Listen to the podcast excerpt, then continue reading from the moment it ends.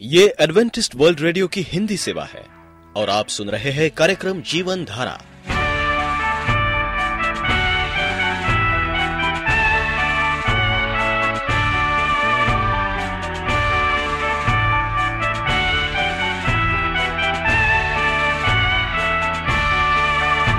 कार्यक्रम जीवन धारा सुनने वालों को मैं स्मिता और मैं अमित। हमारा प्यार भरा नमस्कार।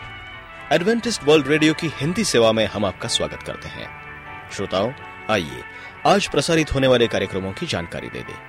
आज होगी पहले स्वास्थ्य चर्चा, इसके बाद एक गीत होगा और फिर कार्यक्रम के अंत में पवित्र बाइबल का संदेश। तो चलिए, स्वास्थ्य चर्चा सुनने से पहले सुनते हैं ये गीत।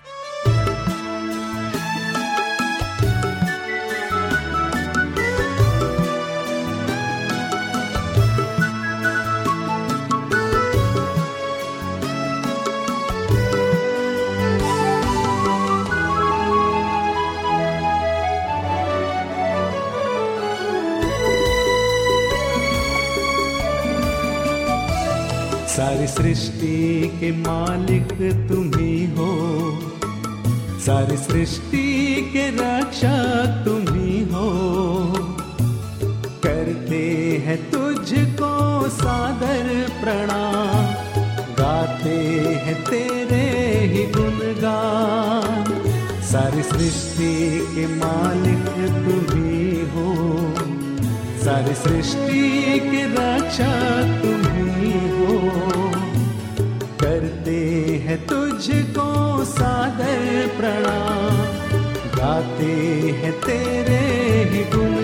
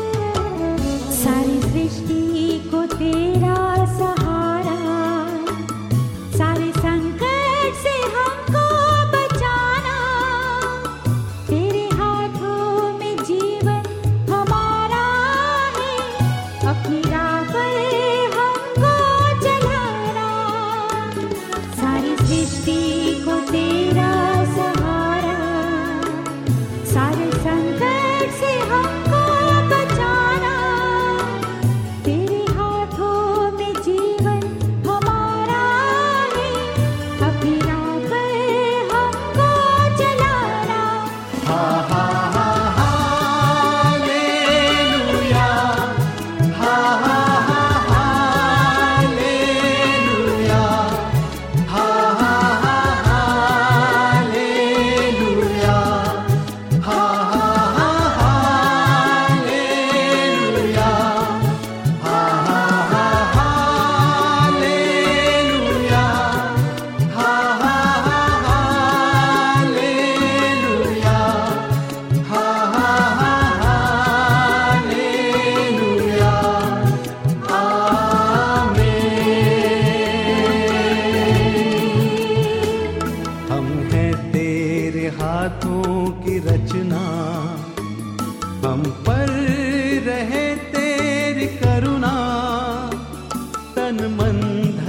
हमारा तेरा है।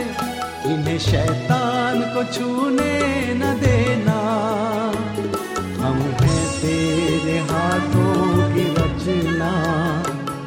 हम पर रहे तेरी करुणा। तन मन धन हमारा तेरा है। इन्हें शैतान को छूने न देना। हा हा हा।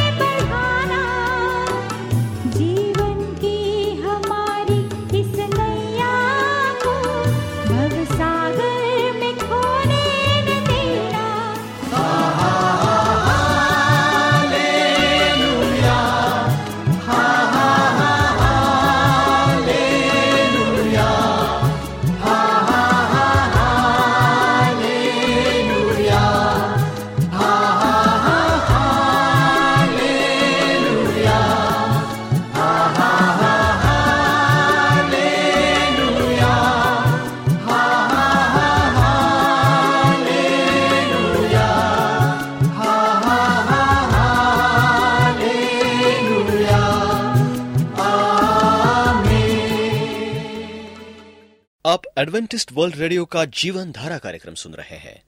यदि आप पत्राचार द्वारा यीशु के जीवन और उनकी शिक्षाओं पर या फिर स्वास्थ्य विषय पर अध्ययन करना चाहते हैं तो आप हमें इस पते पर लिख सकते हैं। हमारा पता है वॉइस ऑफ़ प्रोफेसी ग्यारह हेली रोड नई दिल्ली एक एक शून्य शून्य शून्य एक इंडिया। जयवंत और प्रार्थना। प्रिय रेडियो मित्रों यीशु मसीह के मधुर और प्यारे नाम में आपको भाई मॉरिस माधु का नमस्कार। मित्रों, परमेश्वर की इच्छा है कि आपके प्रार्थना करने के परिणाम स्वरूप आपको ईश्वरीय उत्तर प्राप्त हो।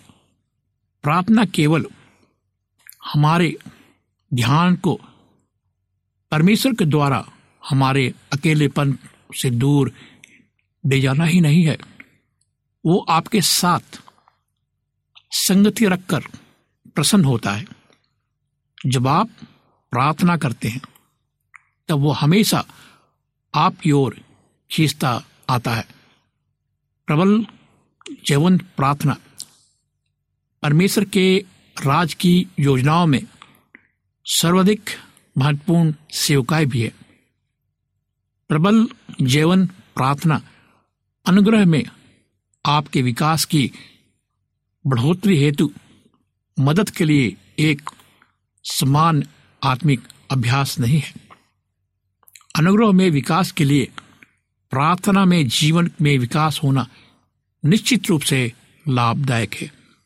आप जितना अधिक प्रबल रूप से जयवंत होंगे, उतना ही अधिक आप परमेश्वर के अनुग्रह के रहस्यों और उसके राज की शक्तियों के विषय में सीखते जाएँगे। आप जितना अधिक मध्यस्थ प्रार्थना में लीन होकर समय बिताएँगे, उतना ही अधिक आप मसीह के साथ घनिष्ठ संबंध रखते हुए अपना जीवन बिताएँगे। इसके साथ ही आप पवित्र आत्मा की सामर्थ्य से अधिक मज़बूत बनते जाएँगे। प्रबल जयवंत प्रार्थना। परमेश्वर के राज के विस्तार, शैतान की पराजय और बुराई, अंधकार के उसके राज की पराजय, परमेश्वर की अनंत योजना की भरपूरी तथा पृथ्वी पर उसकी शिक्षा को प्रभावित करने के लिए खुद परमेश्वर का अभिषेक साधना या ज़रिया है। ये परमेश्वर का ऐसा साधन है, जिसके द्वारा पृथ्वी को अपनी आशीषों से ढक लेता है। प्रबल जैवन प्रार्थना हमारे वर्तमान समय और इच्छा के लिए परमेश्वर की प्राथमिक नीति या पद्धति है। कलिसिया का इतिहास तब तक पूर्ण रूप से नहीं लिखा जा सकता, जब तक मसीह अनंत काल में प्रार्थना करने वाले अपने सभी लोगों के सामर्थपूर्ण और गुप्त रूप से प्रार्थना करने में सम्मिलित होने को प्रकट नहीं करता। मेरे दोस्तों, ये प्रकाशन है कि मसीह को प्रार्थना करने वाले साथियों के लिए कितना आनंदित होना है। मसीह आनंदित होता है जब हम प्रार्थना करते हैं, क्योंकि हम पवित्र जीवित परमेश्वर से बात करते हैं। परमेश्वर पुत्र, पिता की दाहिनी ओर उसके अनंत सिंहासन पर बैठा हुआ है। आज वो अपने राज का प्रसार करते हुए सर्वश्रेष्ठ शासन कर रहा है। मसीह मुक्ता न्याय करने, अपने ईश्वरीय शक्ति का प्रदर्शन करने, कहने या अधिकार पूर्ण आज्ञाएँ जारी करने के लिए जीवित नहीं है। आज उसका विशेष ईश्वरीय कार्य और नीतिपूर्ण चरित्र लगातार प्रार्थना करना है। इब्रानियों सात पच्चीस। वर्तमान समय के लिए पवित्र आत्मा ईश्वरीय योजना का प्रमुख वो महत्वपूर्ण भाग है, जो परमेश्वर पुत्र के साथ बिना रुके ही नहीं, उसकी पवित्र मध्यस्थ प्रार्थना करने के लिए कार्य में सम्मिलित होना है।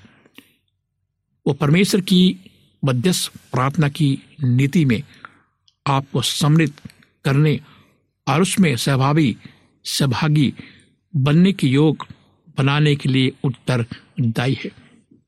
उसकी इच्छा है कि आप अपनी दुर्बलता पर विजय हों। प्रार्थना करने के लिए परमेश्वर में समर्थी बने। वो वाकुल है कि आप मसीह के एक जीवन मध्यस्थ प्रार्थना करने वाले साथी बने, क्योंकि वो आय भरते हुए आपके लिए मध्यस्थ प्रार्थना करता है। जिसकी गहराई को मनुष्य के शब्दों में समझाना कठिन है रोमियो आठ छब्बीस। आप उसे नहीं सुन सकते। लेकिन वो बिना रुके लगातार आपके लिए और आपके साथ आय भर रहा है। जीवन प्रार्थना सबसे अधिक ईश्वरीय सेवकाई है।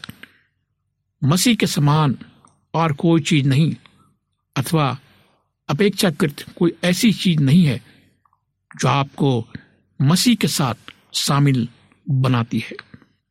ऐसी कोई मसीह सेविकाई नहीं है, जो विश्वव्यापी स्तर पर सबके लिए उपलब्ध हो तथा सभी मसीही के लिए सर्वोच्च प्राथमिकता हो। वो चीज़ है जीवन प्रार्थना। ये मसीह की इच्छा है। मसीह की बुलाहट, मसीह की आज्ञा है। प्रभु हमें जीवन बनाना सिखा। ये प्रार्थना हमें रोज करनी चाहिए। जीवन प्रार्थना अत्यधिक व्यक्तिगत हो सकती है। आपको अपनी इच्छाओं और जरूरतों के लिए प्रबल रूप से जीवन बनने का पूरा अधिकार है। निसंदेह परमेश्वर ये योजना बनाता है कि आपकी अधिकांश प्रभावशील विजय दूसरों और उसके राज के विस्तार के लिए हो। फिर भी वो आपसे आशा करता है। या आपका स्वागत करता है। या आप अपनी ओर, अपने परिवार की जरूरतों एवं अपनी व्यक्तिगत परिस्थितियों के लिए प्रार्थना करें। धर्मशास्त्र में हमें इसे स्पष्ट रूप से बताया गया है। अंधे बर्तिमाय ने अपनी खोई हुई दृष्टि को पाने के लिए प्रबल जीवन प्रार्थना की। मरकुश दस। एक स्त्री जो बीमार थी, दुखी थी, अपनी चंगाई के लिए जीवन प्रार्थना की। लुका आठ। एक यूनानी सुरुफिनी जाति की स्त्री ने जैवन प्रार्थना की।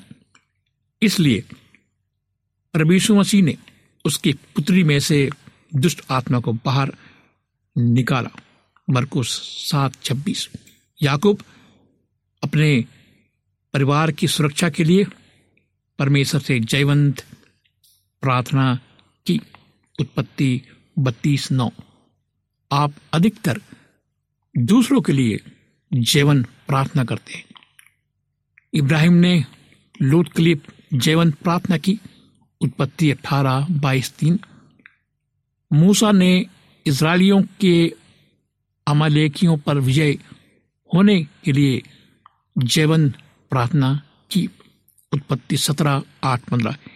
एलिया नबी ने स्वर्ग से आग गिराए जाने के लिए जीवन प्रार्थना की, ताकि इसराइली पद भ्रष्ट होने से बच जाए।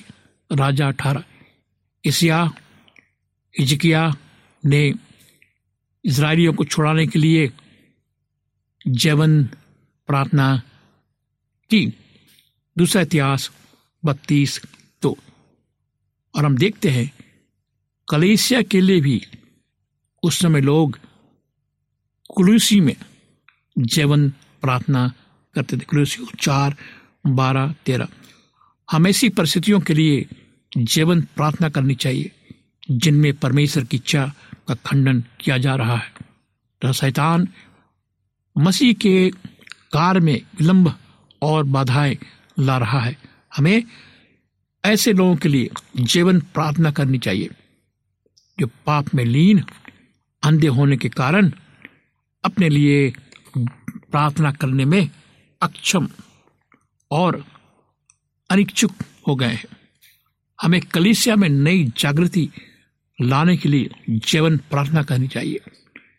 मेरे मित्रों, कुछ शारीरिक, आर्थिक, आत्मिक आवश्यकताओं के लिए जीवन प्रार्थना की ज़रूरत होती है। शैतान के द्वारा घर, परिवार टूटकर विभाजित हो रहे हैं आज। जीवन नष्ट हो रहा है।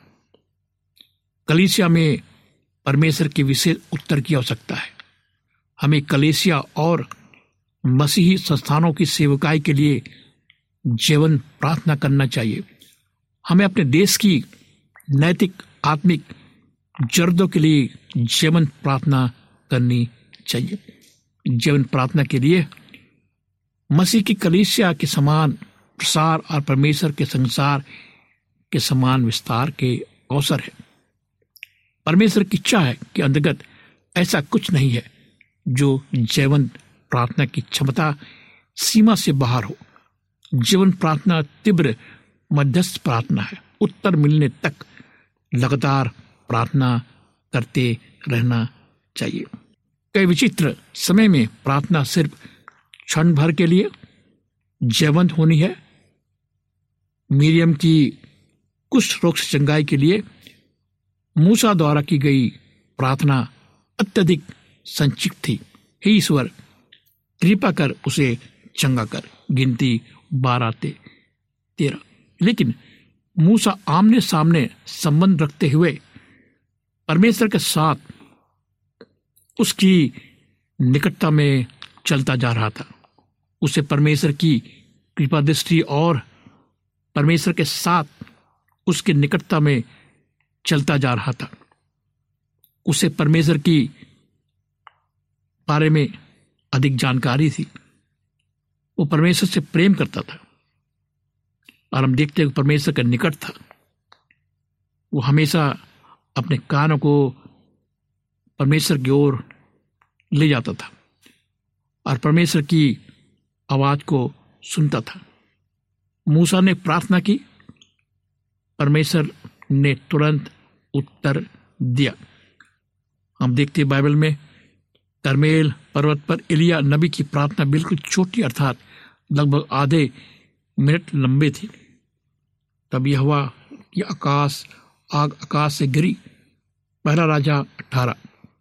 संभवतः इलिया ने तब तक अपनी प्रार्थना में आमीन भी नहीं कहा। मुझे निश्चय है कि अगर हम देखते हैं, अगर परमेश्वर ने तुरंत उत्तर नहीं दिया होता तो अधिक समय तक प्रार्थना करता लेकिन वो कितना नाटकीय और स्थिति बदल देने वाला उत्तर था। पहला राजा अठारह में लिखा है, ये देख सब लोग मुँह के बल गिरकर बोल उठे, ये वाही परमेश्वर है, ये वाही परमेश्वर है। किंतु याद करें, एलिया तीन वर्ष तक अहाब इजबेल की कुर्ता से चिपते हुए लगातार प्रार्थना कर रहा था। वो लगातार मध्यस्थ प्रार्थना करने का बोझ उठाए हुए था। इस बीच उसने कोई सार्वजनिक सेवकाएँ नहीं की थी।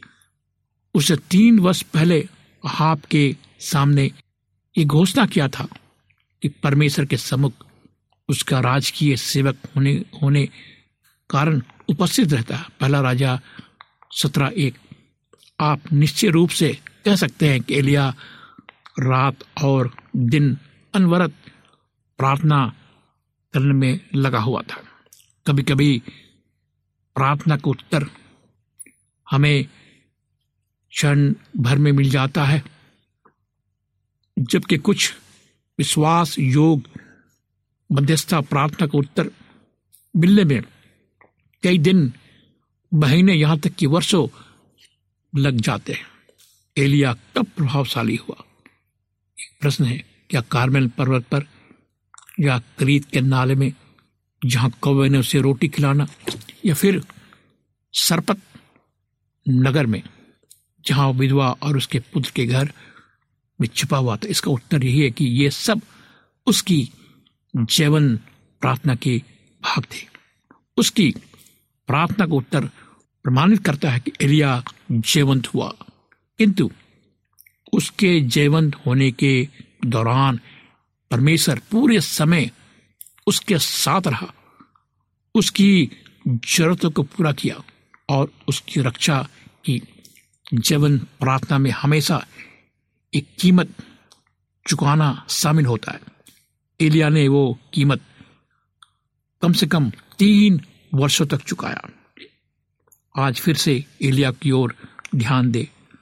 आकाश से आग गिरने के तुरंत बाद एलिया कर्मल पर्वत के ऊपर अकेला गया और वर्षों के लिए जीवंत हुआ। उसने बार बार प्रार्थना की, उत्तर पाने की आशा रखी। उसने अपने सेवक को जाकर समुद्र की ओर देखने के लिए कहा परंतु केवल सातवीं बार में परमेश्वर के बादल प्रकट हुए, जो पहले सिर्फ़ मनुष्य के हाथ के आकार थे। पहला राजा अठारह चौवालीस। एक घंटे के लिए क्षणिक रूप से जवन होना, क्षणिक रूप से जीवन अगली उपस्थिति में तुरंत जीवन होने की निश्चितता नहीं देता है। प्राय प्रभावशील प्रार्थना में हम देखते हैं, समय काल से संबंधित एक बड़ा रहस्य होता है। जीवन प्रार्थना का रहस्य साधारण, समान रूप से उत्तर मिलने तक प्रार्थना करते रहना। समय की लंबाई ज़रूरी नहीं है। परमेश्वर का जवाब सबसे महत्वपूर्ण है। प्राय समय की लंबाई आपको व्याकुल कर सकती है। आपके विश्वास को रखने वाली साबित हो सकती है। हम इस विषय पर बाद में अध्ययन करेंगे। मेरे मित्रों, कुछ परिस्थितियों में परमेश्वर की इच्छा को अंतिम रूप में प्राप्त करने से पहले बार बार जीवन प्रार्थना करने की ज़रूरत पड़ सकती है। आइए हम अपने आप को परमेश्वर को दो, दे और अपने जीवन बदले हम देखते हैं। बाइबल में मांगो, खोजो, खटखटाओ, उपवास रखो, प्रार्थना करो बोझ के साथ, प्रार्थना में संघर्ष करो, प्रार्थना में युद्ध करो। मांगना अधिक तीव्र और लंबे समय के लिए हो जाता है। मध्यस्थ प्रार्थना अपेक्षाकृत अधिक ज़रूरी और हटी हो सकती है। पहले तीव्रता से लय और मध्यस्थ प्रार्थना की ज़रूरत में उपवास को शामिल किया जा सकता है। संभवतः बोझ गंभीर, छोटा अथवा लंबे समय के लिए हो सकता है। अत्यधिक तीव्रता से प्रार्थना करना है। लंबे समय तक प्रार्थना में लड़ाई जारी रखना है। आइए मित्रों, अभी हमने सीखा, हम सबने सीखा प्रार्थना के बारे में कि हमें प्रार्थना करना है। प्रार्थना में हमें ढिलाई नहीं देना है। हमें प्रार्थना में आँसू बहाना है। अपने पसीनों को बहाना। ऊँचे सबसे पुकार पुकार कर और आँसू बहा बहा कर प्रार्थना करने का अनुभव आप ले सकते हैं। इब्रानी पाँच साल। परमेश्वर के कई प्रार्थना योद्धाओं ने पिछली सदियों में प्रार्थना की ऐसी गंभीरता को अनुभव किया। आइए हम प्रार्थना करें। हे पिता परमेश्वर हम आज तेरे पास आते खुदावन, अपने पापी स्वभाव शरीर को लेकर, पापी मन को लेकर, पिता हमें प्रार्थना करना सिखा। हमें प्रार्थना का योद्धा बनाओ। हम अपने जीवन को तेरे हाथ में सौंपते खुदावन, हमारे साथ हो। हमने तेरे विरुद्ध गुनाह किया है। हमारे गुनाह को माफ़ कर। हमारी बीमारियों को अपने ऊपर ले ले, इस प्रार्थना को। परमेश्वर मसीह के नाम से मांगते हैं। आमीन। मित्र, अगर उदास है, निराश है, तकलीफों में है तो आप मुझे पत्र लिखें, फ़ोन करें, ईमेल करें। मैं आपके लिए प्रार्थना करूँगा। जीवित परमेश्वर, प्रार्थना का सुनने वाला परमेश्वर है। मित्रों, अगर आप चाहते हैं बाइबल का अधिक अध्ययन करने के लिए, अगर आप चाहते हैं कि अमेजिंग फैक्ट अध्ययन आप करना चाहते हैं पैसास के बारे में जानना चाहते हैं तो मुझे फ़ोन करें ईमेल करें। मेरे मित्रों इस कार्यक्रम को सुनने के लिए आपका धन्यवाद। परमेश्वर आपको आशीष दे। यदि आपका कोई प्रश्न या सुझाव हो तो हमें अवश्य लिखिए। हमें आपके पत्रों का इंतज़ार रहेगा। हमारा पता है। कार्यक्रम Jeevan Dhara Adventist World Radio post box सत्रह पुणे चार एक एक शून्य शून्य एक महाराष्ट्र इंडिया।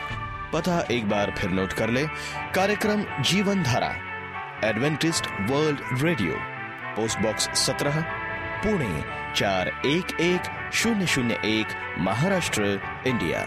और अब हमारा समय यहीं पर समाप्त होता है। इसी समय इसी मीटर बैंड पर आपसे फिर भेंट होगी। तब तक के लिए मैं स्मिता। और मैं अमित हमें आज्ञा दीजिए। प्रभु आपको आशीष दे।